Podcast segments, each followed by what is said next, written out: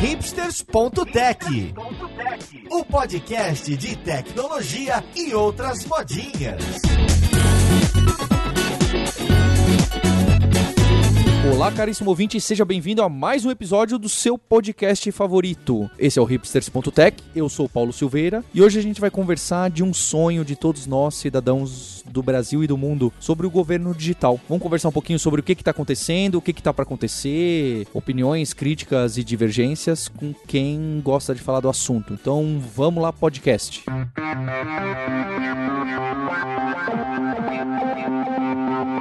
Thank you.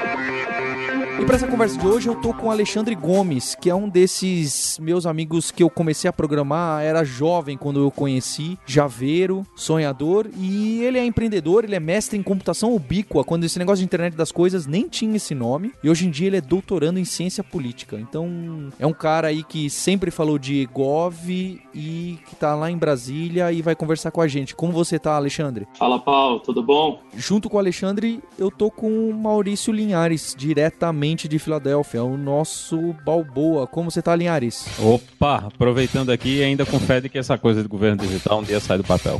É, ainda mais nos Estados Unidos, onde você volta em papelzinho, que uma maquininha imprime. É, né? eu mando cheque para pagar minha conta de luz, é, é o futuro.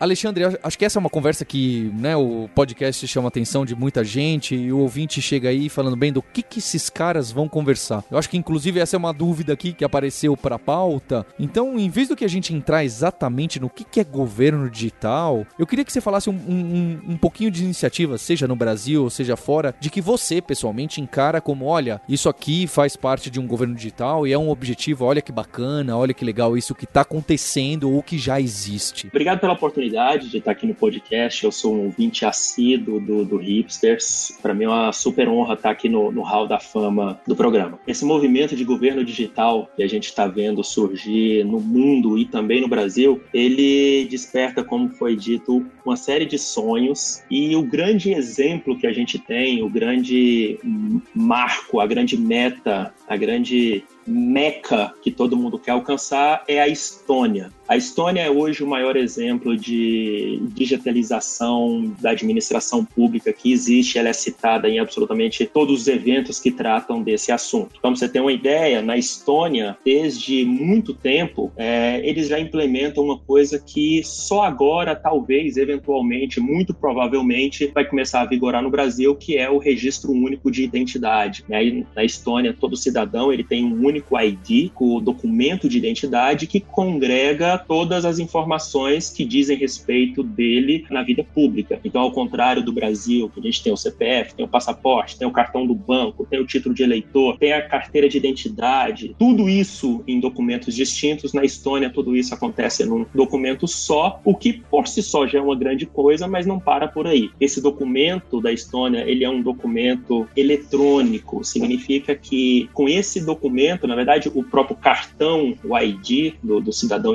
estoniense, ele carrega um certificado digital. Todo cidadão estoniense, então, ele tem uma identidade digital muito forte, ele, ele tem um certificado digital, ele tem uma chave privada que ele usa para assinar absolutamente tudo que diz respeito à, à sua vida pública. Isso significa que põe por terra a necessidade de toda a burocracia de validação de identidade que a gente tem aqui no Brasil e que existe na maioria dos países do mundo. Então, acho que esse é um bom exemplo para a gente começar o episódio falando do, do, exemplo da Estônia e, sobretudo, essa identidade única digital do cidadão estoniense, que não é uma exclusividade só do cidadão que nasceu e que mora na Estônia, mas que hoje é uma possibilidade para qualquer cidadão do mundo. Então, a Estônia está levando essa noção de governo digital muito a sério. Na verdade, já existe um debate sobre as, as chamadas nações sem fronteiras, né? as nações que não estão necessariamente delimitadas por um território. E me parece que a Estônia está querendo ser uma das primeiras a implementar essa visão. Então, hoje, qualquer um de nós podemos ter um ID estoniense, um ID eletrônico estoniense que nos permite abrir conta na Estônia, abrir conta bancária, abrir empresa na Estônia e tudo isso de forma online, de forma digital, muito prática e sem nenhuma burocracia. Alexandre, entendo que esse seja um, um exemplo, então, de fora, só para a gente situar um pouco na nossa realidade do Brasil. A gente tem o tal do ECPF, que eu posso ter também uma chave minha e usar em uma série de serviços que eu imagino que ainda estão incipientes e não são todos. Tenho a impressão que agora a CNH, a carteira de habilitação, você pode, se você vai renovar, e tem alguns outros casos que dá para usar. E dá para fazer um paralelo com esse ECPF e com isso que está tramitando no, no Senado, eu acredito, dessa identidade única, com isso da Estônia. E mais um pouco, o que você está falando de eliminar a burocracia seria, em especial, é o caso dos cartórios? É o caso dos cartórios,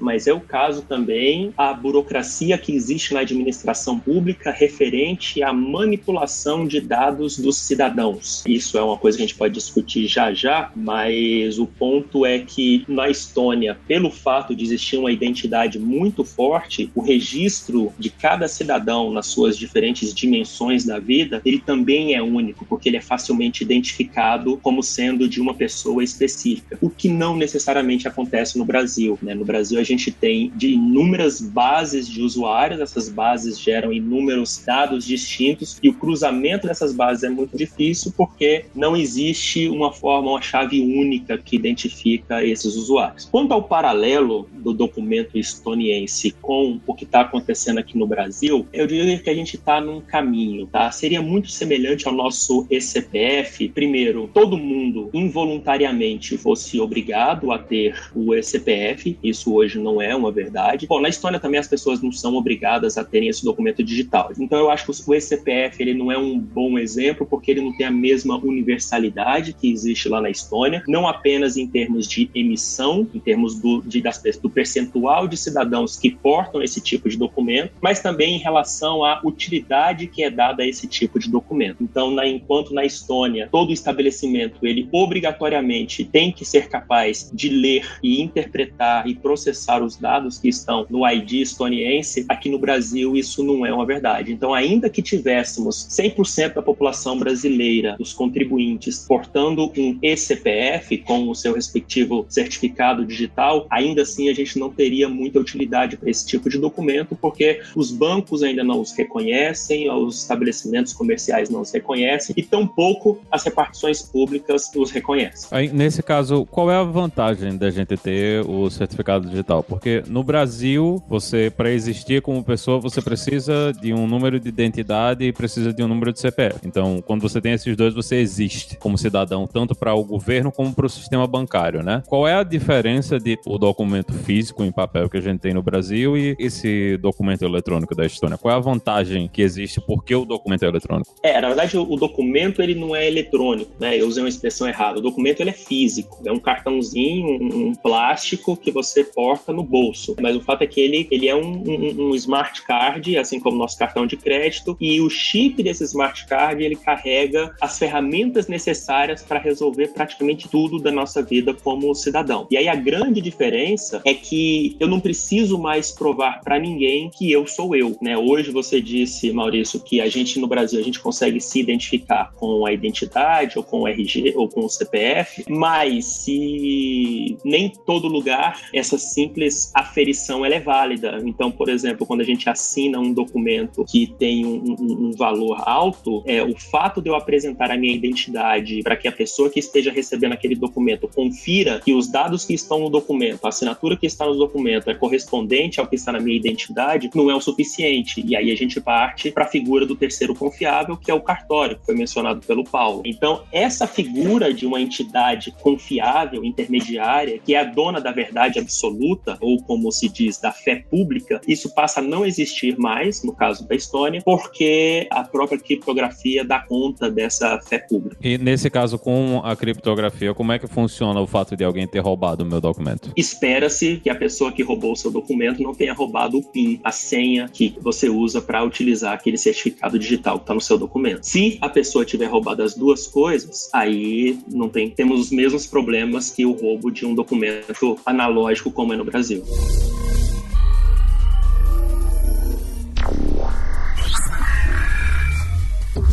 Bem, a gente citou o ECPF, citou o documento único e o da Estônia. Esses me parecem exemplos bem. Olha onde a gente tá. Já, já exemplo do topo do que tem no, no mundo. Que mais que a gente pode considerar governo digital? Pagar a zona azul no, na, no aplicativo do celular, fazer o, o imposto de renda online. Essas simples digitalizações de processos que antes eram manuais e pessoais, tá dentro de governo digital? Ou isso simplesmente é. Na verdade, é porque nem vai mais existir a forma antiga, porque nem dá para existir. Faz parte esse, isso do processo ou realmente é essa unificação, é tirar essa burocratização de agentes que é mais governo digital? Como que você enxerga? O que, que as outras pessoas enxergam? Então, Paulo, eu enxergo que existem estágios que a gente está vivendo a essa transformação digital do poder público. O que eu percebo, o que está se buscando, não só no Brasil, mas no mundo inteiro, é um reposicionamento da tecnologia no processo de construção de políticas públicas. Significa que a tecnologia ela não é mais tratada como um objeto acessório que vai nos dar suporte coadjuvante, um suporte administrativo, um suporte técnico para eu viabilizar uma política pública, mas a tecnologia ela é um dos elementos centrais para a produção, para a entrega, para a avaliação de uma determinada política pública. Assim como na tecnologia a gente tem o, alguns lemas, né, de, do mobile first. Primeiro você desenvolve para a plataforma móvel e depois você faz para a plataforma desktop. Nesse universo de transformação digital pública, o que o pessoal tem falado é primeiro vamos pensar em como que a gente entrega um determinado serviço público pelo meio digital e depois a gente trata o caso analógico como sendo a exceção. Né? Depois a gente pensa no guichê, depois a gente pensa em como viabiliza isso em, em canais para aqueles que não têm acesso à tecnologia, não têm acesso à, à internet, propriamente dito. É mais ou menos esse o panorama que a gente está vivendo. Só que nesse espectro existem atores públicos em diferentes estágios. Né? A gente tem ainda instituições públicas aqui no Brasil que ainda estão na fase de informatização, nós temos instituições que ainda estão na fase de armazenamento digital, né? o, o, o material físico, né? a quantidade de processos físicos ainda é enorme. Por exemplo, uma orientação que houve recentemente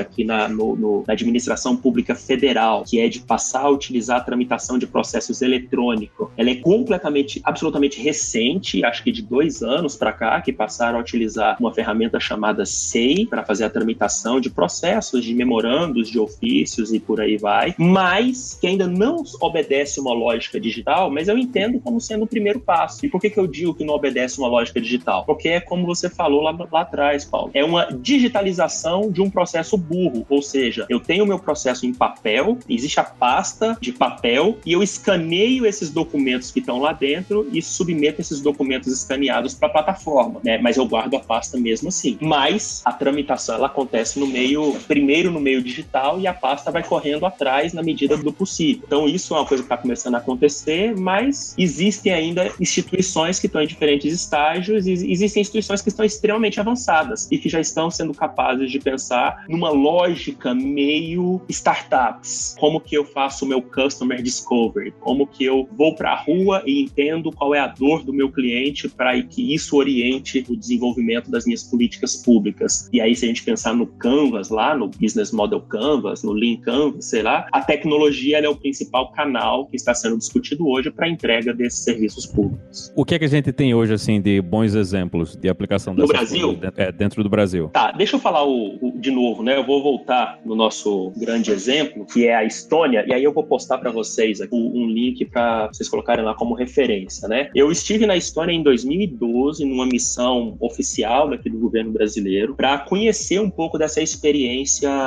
digital da Estônia. Então tudo começa com esse ID único que todo cidadão estoniense porta, que tem um certificado digital, e isso evolui para um grande sonho de não só de governos do mundo inteiro, mas de empresas do mundo inteiro, que é eu ter uma grande infraestrutura de bases compartilhadas através de um barramento de serviços que integra todas elas. É interessante porque a gente, nessa oportunidade da viagem, a gente conversou com a ministra da Reforma Administrativa da Estônia quando ela se desvinculou da União Soviética, lá no, final da década de 80 início dos anos 90. E a história que ela conta é assim: a gente não tinha nada a perder. Então, ou a gente dava um all-in Ou a gente colocava tudo para jogo, ou a gente seguia o que era o óbvio. E a nossa gestão na época, ela escolheu se jogar do precipício. E ela escolheu fazer algo que ninguém fazia. Tanto que, se vocês ouvintes olharem para os primos pobres da Estônia, você vai ver que nenhum deles tem o mesmo protagonismo internacional que a Estônia tem hoje. Então, Letônia, Lituânia, são países completamente irrelevantes né, dentro dessa lógica de governança digital, porque a semente que foi plantada na Estônia já faz mais de 30 anos atrás. Né? Então, começa com essa história da identidade única, evolui para uma lógica de que é proibido a gente replicar dados de usuário dentro da administração pública da Estônia, né? é proibido isso. Então, se um determinado ministério, se uma determinada repartição pública, se uma determinada iniciativa privada, uma startup, ela precisa fazer o seu cadastro de usuários, a primeira opção dela tem que ser a autenticação na base oficial do Estado e se ela precisar de dados complementares, aí ela enriquece esse login através desses dados extras. Mas nem bancos, eles mostraram isso lá, nem bancos estonienses podem fazer, falar assim, preencha essa ficha de cadastro aqui. Ele é obrigado a ir na base de usuários únicos da, da Estônia. Então isso já faz uma, uma, uma baita de uma, de uma diferença. O Brasil, ele ainda está engatinhando nisso daí, mas a gente já tem coisas relativamente legais. Uma delas me chama muito a atenção e que já foi o calcanhar de Aquiles para muita gente é o processo de abertura de empresas. Tradicionalmente, era um processo que demorava alguns meses e hoje demora pouquíssimos dias. E não é que alguém tenha me contado. Eu passei por essa experiência, onde o gargalo da abertura do meu último CNPJ fui eu, porque se eu tivesse com tudo em mãos, 48 horas eu teria aberto uma empresa, CNPJ. Não é a mesma coisa que os 17 minutos previstos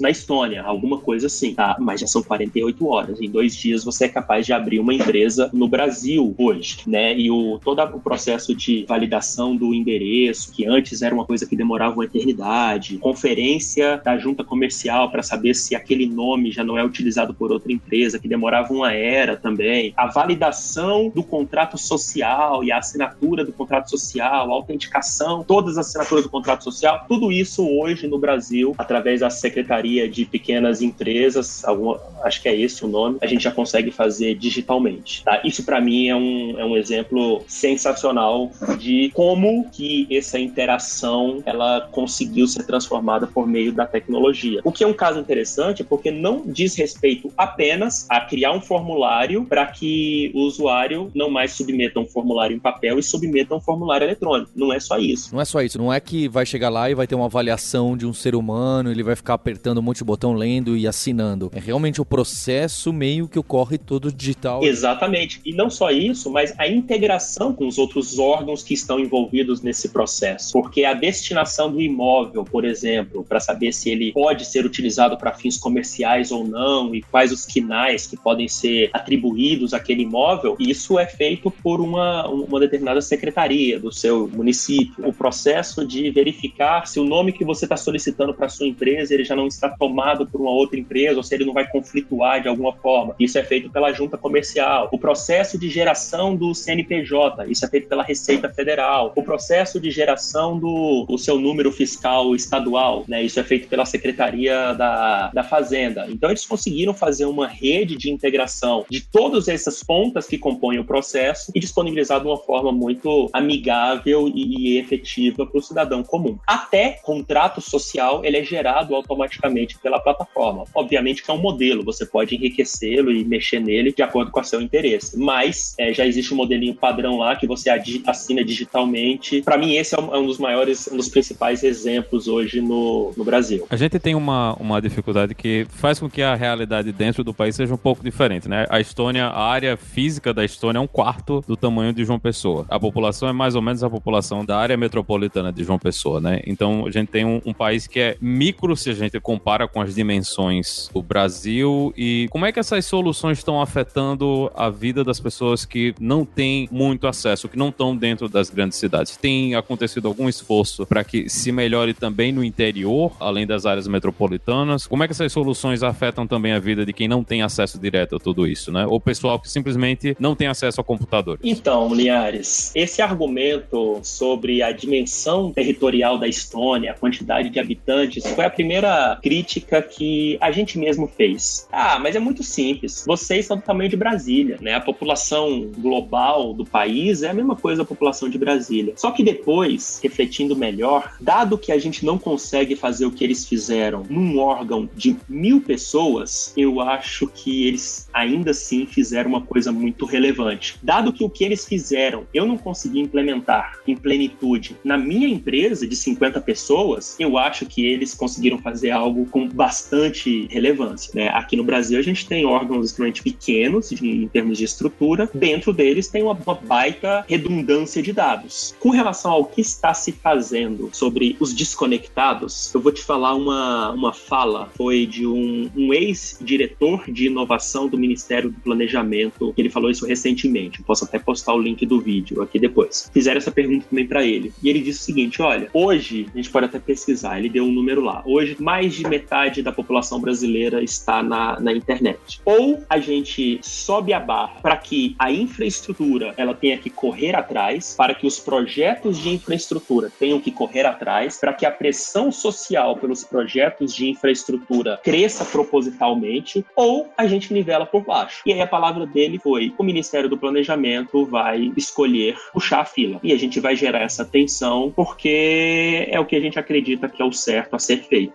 Na parte mais pobre do Brasil, né, nas, nas regiões e, e até dentro das cidades grandes, a gente tem uma, uma relação bem parecida com a da África. Muita gente pulou a era do PC e foi direto para a parte do, dos celulares. E Isso. na África a gente vê que existe uma preocupação tanto dos governos como da, das empresas a fornecer os serviços. Inicialmente eles forneciam a maior parte dos serviços via SMS. Hoje eles estão migrando para os smartphones mais baratos que estão surgindo, né? Estão ficando disponíveis dentro do mercado. Não tem então nenhum interesse do governo brasileiro de tentar atingir essas pessoas na infraestrutura que existe hoje no, no momento. Eles estão pensando somente em o que é que vem depois ou, ou tem algum projeto para tentar colocar essas pessoas que não têm acesso hoje para lidar com esse problema? Linhares, eu não vou saber te responder qual é o estado hoje, qual é o, o, o intuito dessa, das pessoas que estão trabalhando nisso hoje, tá? Mas esse debate sobre entrega de serviços por SMS, ele já rolou muito aqui em Brasília, tá? Isso, se você pegar aí uns, acho que até uns, uns, uns 8, 10 anos atrás, era muito forte isso como um canal de, de democratização do acesso à informação, do acesso a serviços, maior agilidade na prestação de serviços. O problema, na época que a gente tinha, nem era a questão de device, a questão de dispositivo, era a questão de rede mesmo, né? A gente simplesmente não tem cobertura, né? Eu mudei de operador agora e eu, minha família mora em Minas. Eu saio de Brasília para Minas, numa na BR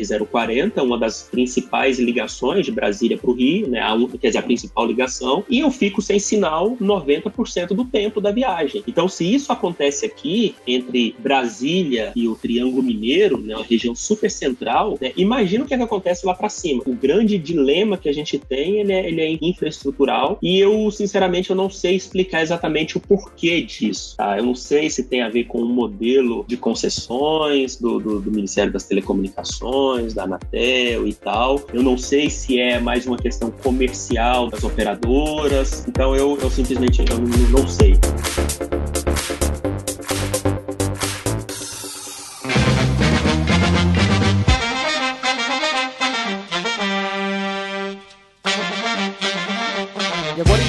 Público mais técnico aí, quem ouve bastante a gente, quem quer trabalhar com isso, brincar com isso, tem algum site que fala, olha aqui um monte de API que diversos países usam ou que poderiam usar, ou tem alguma empresa, algum site no Brasil, poxa, olha aqui as APIs que algumas prefeituras e governos oferecem, ou ideias, hackathons pra gente na prefeitura, no estado. O, que que tem de, de coisa mais concreta de código, de GitHub, de APIs? Eu sei que blockchain, um monte desses esses aí seriam alguns exemplos. O, o ouvinte pode ir para que lado? Dentro desse pacote de transformação digital, é recorrente a gente ouvir falar de uma noção de governo como plataforma, né, que é uma lógica de que os governos eles não devem ser os provedores únicos e universais de todos os serviços públicos para todas as mazelas da sociedade, mas que ele deve ser, na verdade, um grande intermediário, um grande broker, um grande espaço que viabilize, através de serviços estruturantes, que diferentes atores da sociedade civil Sejam capazes de colaborar na resolução de problemas, ou seja, ao invés de ser o Estado prover a única forma possível hoje para o cidadão brasileiro declarar o seu imposto de renda, dentro de, um, de uma percepção de transformação digital, a visão que vem é de o Estado que disponibiliza um canal que possibilita diferentes tipos de atores desenvolverem diferentes soluções para coleta e declaração do imposto de renda, como é o que acontece,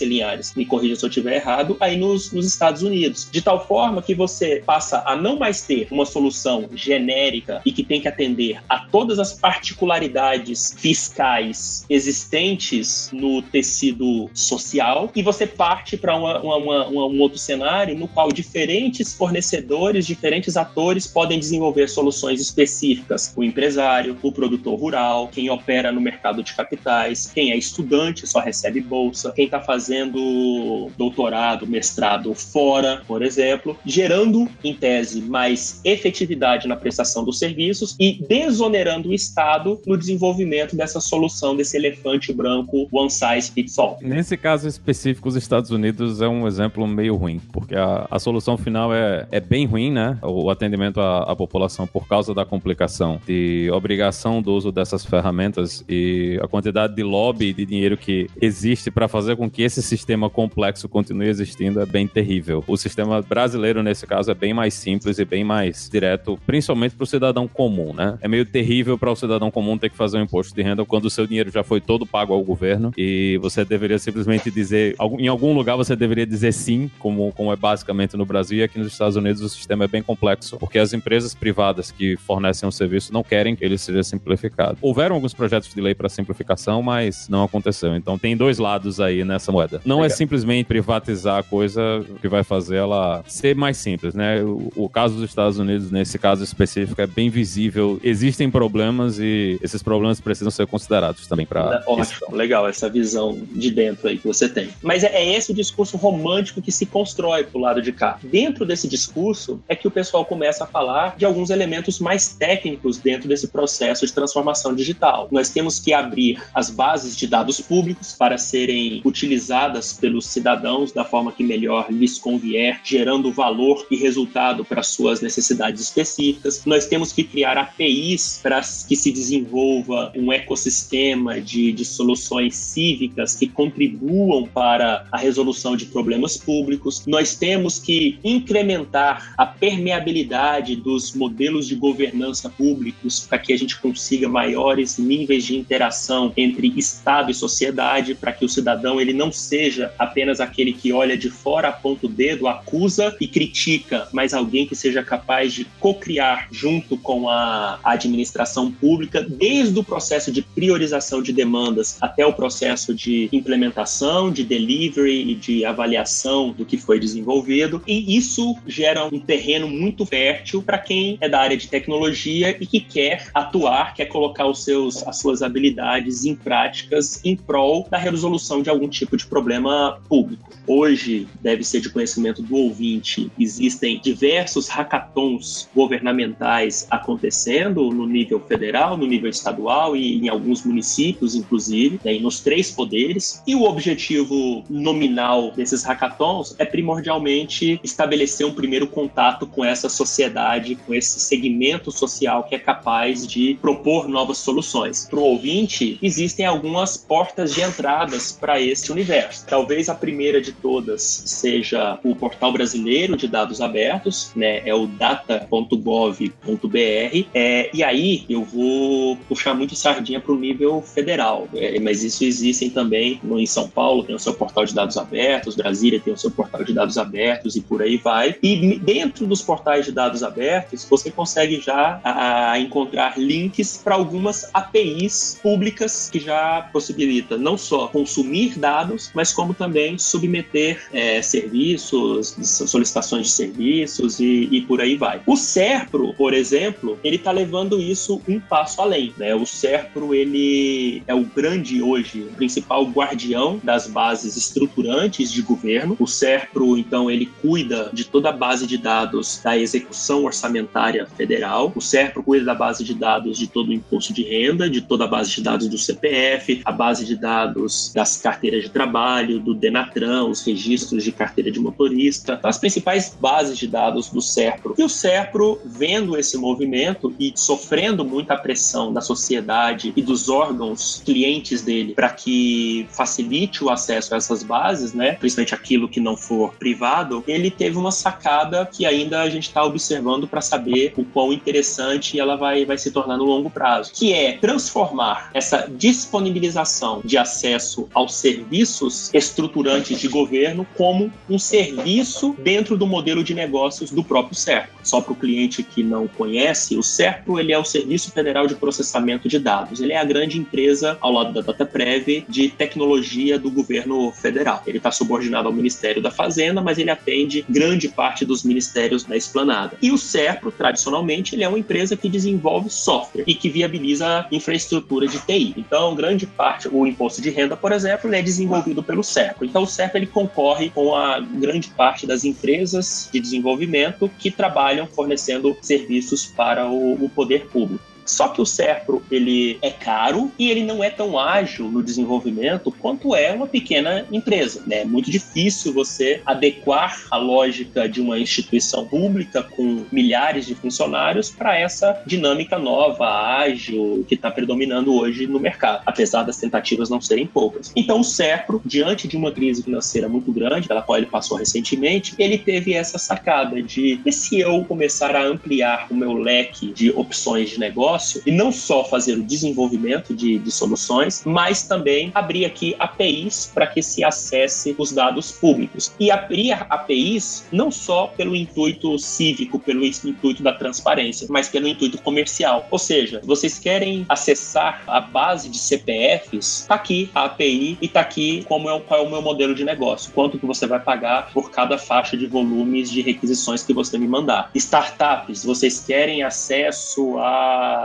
a, um serviço qualquer de emissão de contra-cheque do servidor público para poder fazer uma proposta de melhor de crédito consignado para ele, né, para as fintechs, por exemplo, tá aqui o endpoint para você fazer isso e é assim que eu vou te cobrar pelo esse serviço. Ou seja, não estou te cobrando pelo dado que eu estou te fornecendo, eu estou te cobrando pelo o SLA, pelo nível de serviços que eu estou te, te entregando. Se você quiser colocar o Linhares também, algum outro link ou site, eu fui ver, né, o do Data, é dados.gov.br, tá aí, no, coloquei na, na pauta, quem entrar no site tem aí o link para o que o Alexandre citou aí no começo da pergunta. Existem também outras iniciativas muito legais, né, por exemplo, além da Estônia, um grande exemplo que se tenta seguir é o governo do Reino Unido, né, o governo do Reino Unido, a Estônia, como ela está fazendo isso desde a década de 90, ela não, não, não, não propagandeia muito isso como sendo governo digital, como sendo transformação digital digital. Ela ainda está na lógica do EGOV, né, do governo eletrônico, e que está funcionando muito bem. Mas quem deu uma reviravolta recente, muito forte, no sentido do digital, foi o governo do Reino Unido, que, como se fosse na casa civil dele, se eu não me engano, que é o Cabinet Office, uma estrutura só para tratar da entrega de serviços digitais. Né? Então foi praticamente uma, uma agência digital que foi montada dentro do governo do Reino Unido com o intuito de incorporar no processo público tudo aquilo da cultura digital, né? Desde os métodos ágeis de desenvolvimento, a lógica criativa, incremental, baseada na prototipação, baseada em design thinking e tal, os modelos interativos de entrega, né? Um sistema de entrega contínua que começa lá com MVP, vai evoluindo aos poucos até entrar num pipeline de, de DevOps consolidado. E um dos grandes entregáveis dessa organização do Reino Unido, um dos grandes primeiros entregáveis foi o site Gov. E é engraçado porque o gov.br aqui no Brasil é uma estrutura de domínio que não responde por si só, né? É só um sufixo. Então não faria muito sentido aqui no Brasil a gente ouvir um site que é o www.gov.br, por exemplo. Mas lá no Reino Unido foi exatamente o que fizeram. Então existe o http gov.uk. E a ideia desse site é ser o grande, aí é da época do Paulo, a grande fachada, o grande PASEI, sabe, sei lá, para recepção de serviços, de demandas de serviços vindas do cidadão. Então foi montado o Google do governo do Reino Unido através desse portal gov.uk, de tal forma que o cidadão, diante de qualquer problema que ele tenha, ele seja capaz de entrar nesse site digitar: perdi minha carteira de motorista, o que, que eu faço? E o site vai orientar ele para qual provedor daquele serviço que é capaz de lhe atender. Porque o que acontece na prática é que nós, cidadãos comuns, a gente não sabe exatamente quem é responsável pelo que dentro da administração pública. Né? Aqui em Brasília, por exemplo, se existe uma luz queimada, você fala com um órgão, se existe um buraco na rua, você fala com outro órgão, e se existe uma árvore a ser rodada, você fala com outro órgão, mesmo que essa árvore esteja no, no, nos fios de, de energia. E não é muito clara essas responsabilidades e nem deve ser no final das contas. Então, o governo do Reino Unido criou esse gov.uk e o Brasil foi atrás, né, e criou o portal serviços.gov.br com uma ideia muito semelhante de ser a grande porta de entrada do cidadão, saber os caminhos para prestação de, de serviços das mais diferentes naturezas, né? Então, uma coisa que é interessante, que chega muito lá no, no, no portal de serviços, é, por exemplo, como eu faço a inscrição para o Enem. As pessoas não sabem qual é a instituição pública hoje responsável pelo Enem. Existe um, um, uma inércia da gente tentar tender a achar que é o, o, o Ministério da Educação, mas não é o Ministério da Educação diretamente o responsável pelo Enem, é uma autarquia que está subordinada a ele. Né? Então, esse tipo de coisa é o que se busca resolver através do portal de serviços, que consegue congregar, através de uma lógica de cartas de serviço ao cidadão, todo o cardápio do que é fornecido por todas as instituições públicas, nesse caso aqui, no âmbito do Executivo Federal. Só para curiosidade, quem trabalhou nesse projeto foi o CV. Deve ter cicatrizes abertas até hoje por causa disso daqui. Mas é um projeto bem interessante. Estou aqui navegando no site, está bem construído mesmo, com realmente lembra esse do Gov UK, né? Que mistura um pouco um, um wiki com guia geral, com automação de algumas coisas. Todo órgão público hoje ele é obrigado a desenvolver um planejamento de tecnologia da informação, onde ele diz quais são as demandas de tecnologia que ele tem que atender no, ao longo do tempo e como que ele vai tentar atender isso daí, tipo de compras ele vai fazer, que tipo de projeto ele vai fazer e por aí vai. Essa estratégia de governança digital que chegou mais recentemente, ela vem com o objetivo de dizer o seguinte: não é apenas você tecnologia dizendo quais são os projetos tecnológicos que você vai, vai desenvolver. Você vai precisar me dizer também, todo órgão vai ter que planejar que ele vai contribuir para a missão institucional do órgão através da tecnologia. Porque até então os órgãos falavam assim: ah, eu vou, eu preciso comprar mais máquinas para o meu CPD, porque a capacidade de storage está baixa. Ah, eu preciso comprar um outro gerador. Era esse tipo de, de demanda. Agora os órgãos estão sendo obrigados a dizer: não, quero saber como que você vai contribuir para é, uma meta do Ministério da Educação qualquer, reduzir o índice de analfabetismo infantil em tantos por cento, não sei o que. Né? Então muda um pouco a. O Brasil ele está no, no radar internacional porque ele tá, tem feito muito barulho em torno desse movimento todo, né? Nisso a gente tem que tirar o chapéu, nós somos muito bons. Então, o foco, para quem tá assistindo do lado de fora agora, deveria ser mais criar esse movimento, tentar se organizar de forma em uma ONG ou em alguma coisa para fazer pressão pro governo? Ou, ou os hackathons eles estão tendo efeito? Vale a pena eu correr atrás e participar desses hackathons e as soluções que estão sendo desenvolvidas, elas estão entrando dentro do governo ou os hackathons não estão dando o resultado que se imagina? Eu não sei se vocês repararam, mas quando eu falei de hackathon lá atrás, eu falei do intuito nominal dos hackathons. Os hackathons, nos seus planejamentos, eles têm como propósito legítimo a construção de soluções inesperadas na administração pública, né? Ou seja, é utilizar o poder da multidão, a sabedoria da multidão para poder construir soluções que não foram pensadas anteriormente pela instituição que está promovendo o hackathon. E aí respondendo a sua pergunta, eu participei de hoje, faz tempo que eu não participo, mas até uns três anos atrás eu participei de absolutamente praticamente todos os hackathons que aconteceram em Brasília. Zero apropriação aconteceu nesses hackathons. E isso passou a ser durante muito tempo a minha grande crítica aqui em Brasília a esse movimento, porque existem objetivos explícitos e objetivos implícitos no hackathon. É muito bonito publicamente você anunciar um hackathon como sendo um momento cívico para você exercer sua cidadania e dar sua contribuição direção a um futuro melhor. Só que na prática, os hackathons nada mais são do que peças de promoção institucional. Tá? Existem alguns órgãos que sabem muito bem disso e que se planejam exatamente nesse sentido. E esses são os órgãos que obtêm os melhores resultados para os seus hackathons. Por exemplo, a Câmara dos Deputados, quando ela promoveu o seu primeiro hackathon, ela sabia exatamente que o objetivo dela era chamar a atenção. Ela não tinha expectativas com relação aos produtos que iam ser gerados, ela não tinha expectativas de que grandes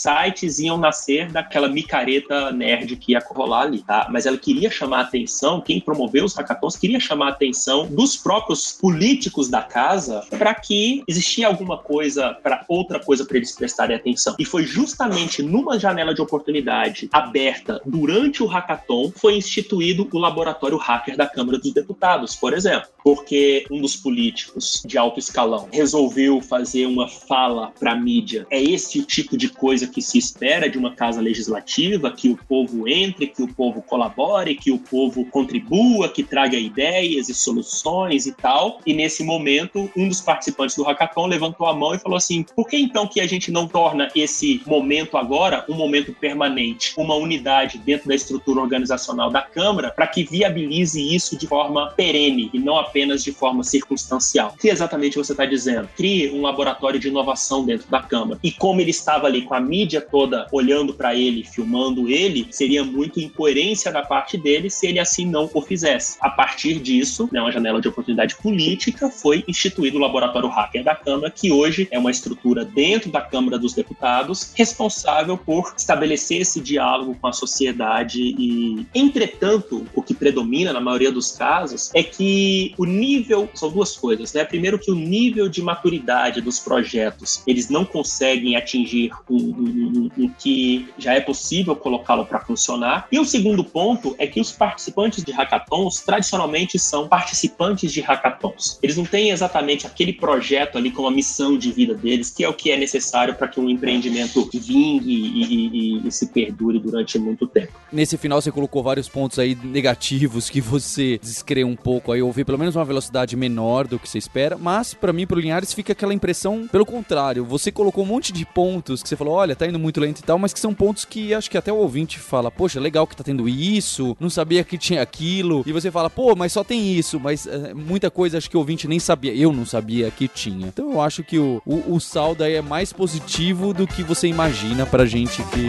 que tá ouvindo.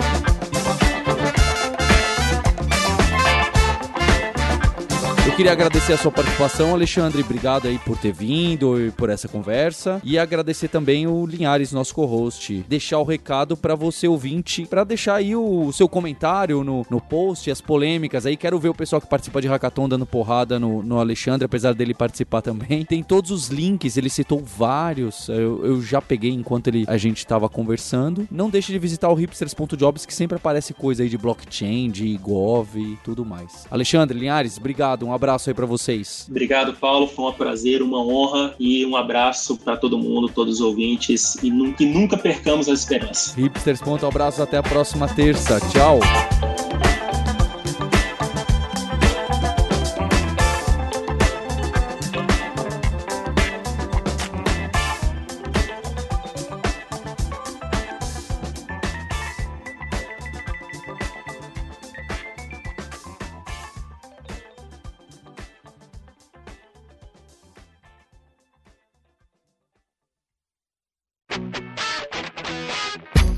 Ouviu o hipsters.tech, produção e oferecimento alura.com.br, cursos online de tecnologia e Kaelon, ensino e inovação. Edição Radiofobia, podcast e multimídia.